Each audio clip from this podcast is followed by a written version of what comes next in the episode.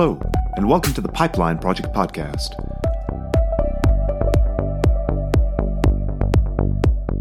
This week, Zach Long brings us a message on the power of the Holy Spirit and why we should see ourselves in the light of confidence.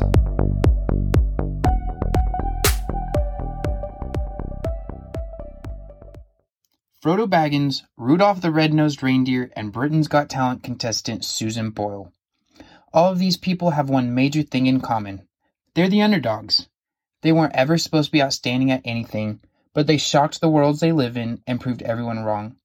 Susan Boyle was all the way back in 2009, but I can vividly remember our teachers at school showing us her Britain's Got Talent audition where this woman who was far from the star celebrity look walked out on the stage and killed the song I Dreamed a Dream from Les Mis. And literally right after that, the marketing team behind Britain's Got Talent jumped on her unique story, constantly pushing the fact that she was an underdog. And she just might be able to pull it off because they knew that people would latch onto that. And they did. The underdog is the person you never expect to win. It doesn't make sense for them to win, but people latch onto these stories and there are many theories as to why this is. A predominant one is that we just love to be able to see someone who has real struggles like we do win.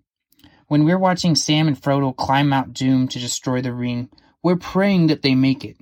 We're on the edge of our seat. We're just there stressed out because they shouldn't be able to accomplish this seemingly impossible task when there's all these big baddies against them.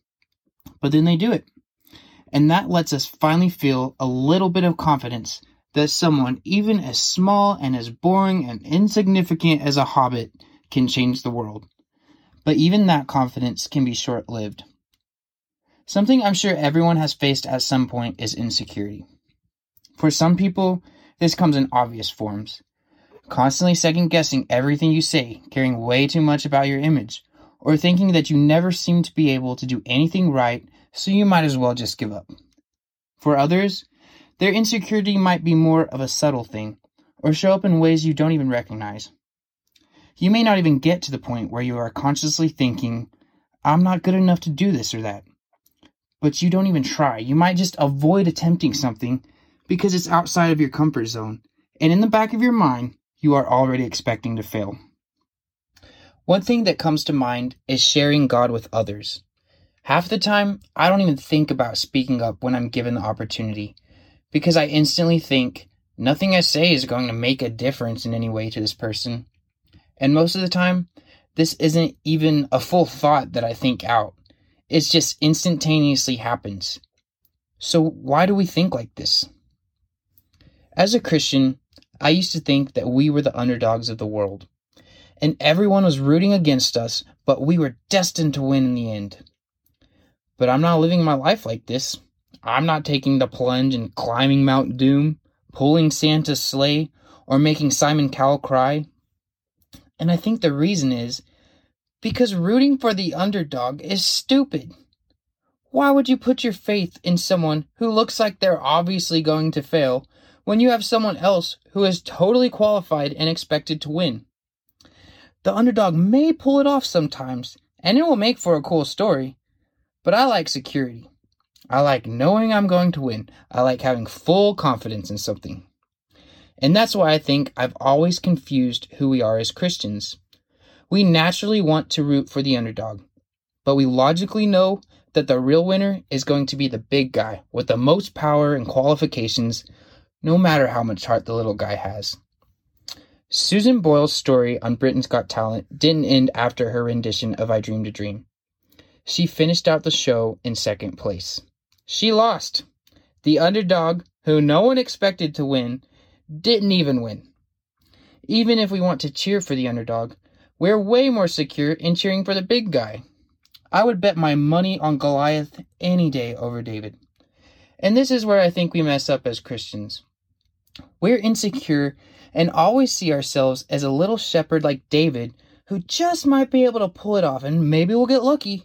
And we sure are rooting for ourselves but I don't know, but we'll have to see when in fact we're the big, powerful giant Goliath who should obviously win.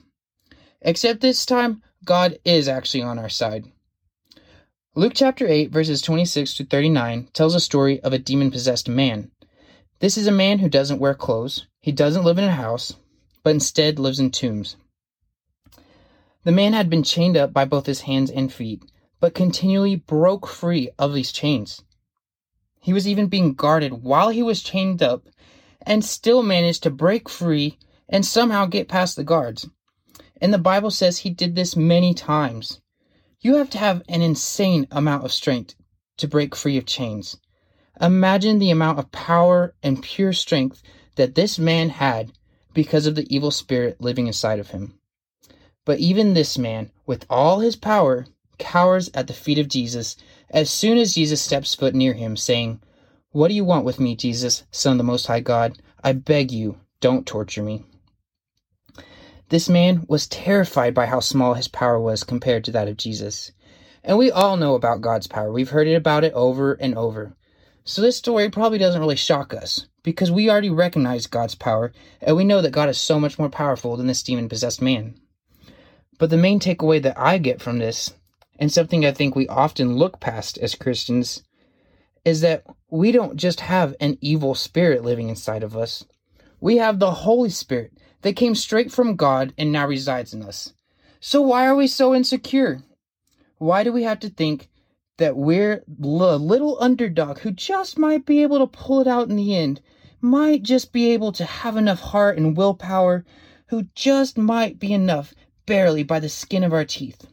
We don't have to feel like that. A man possessed by a simple evil spirit could literally rip chains apart. So just imagine how much more power we have through God because we have the Holy Spirit inside of us. Thinking that we're not even good enough to say the right words to make a difference in someone else's life? God gave us the Holy Spirit for a reason. We can be completely secure and confident because we know that God knows exactly what He is doing and He is fully able to use us in amazing ways.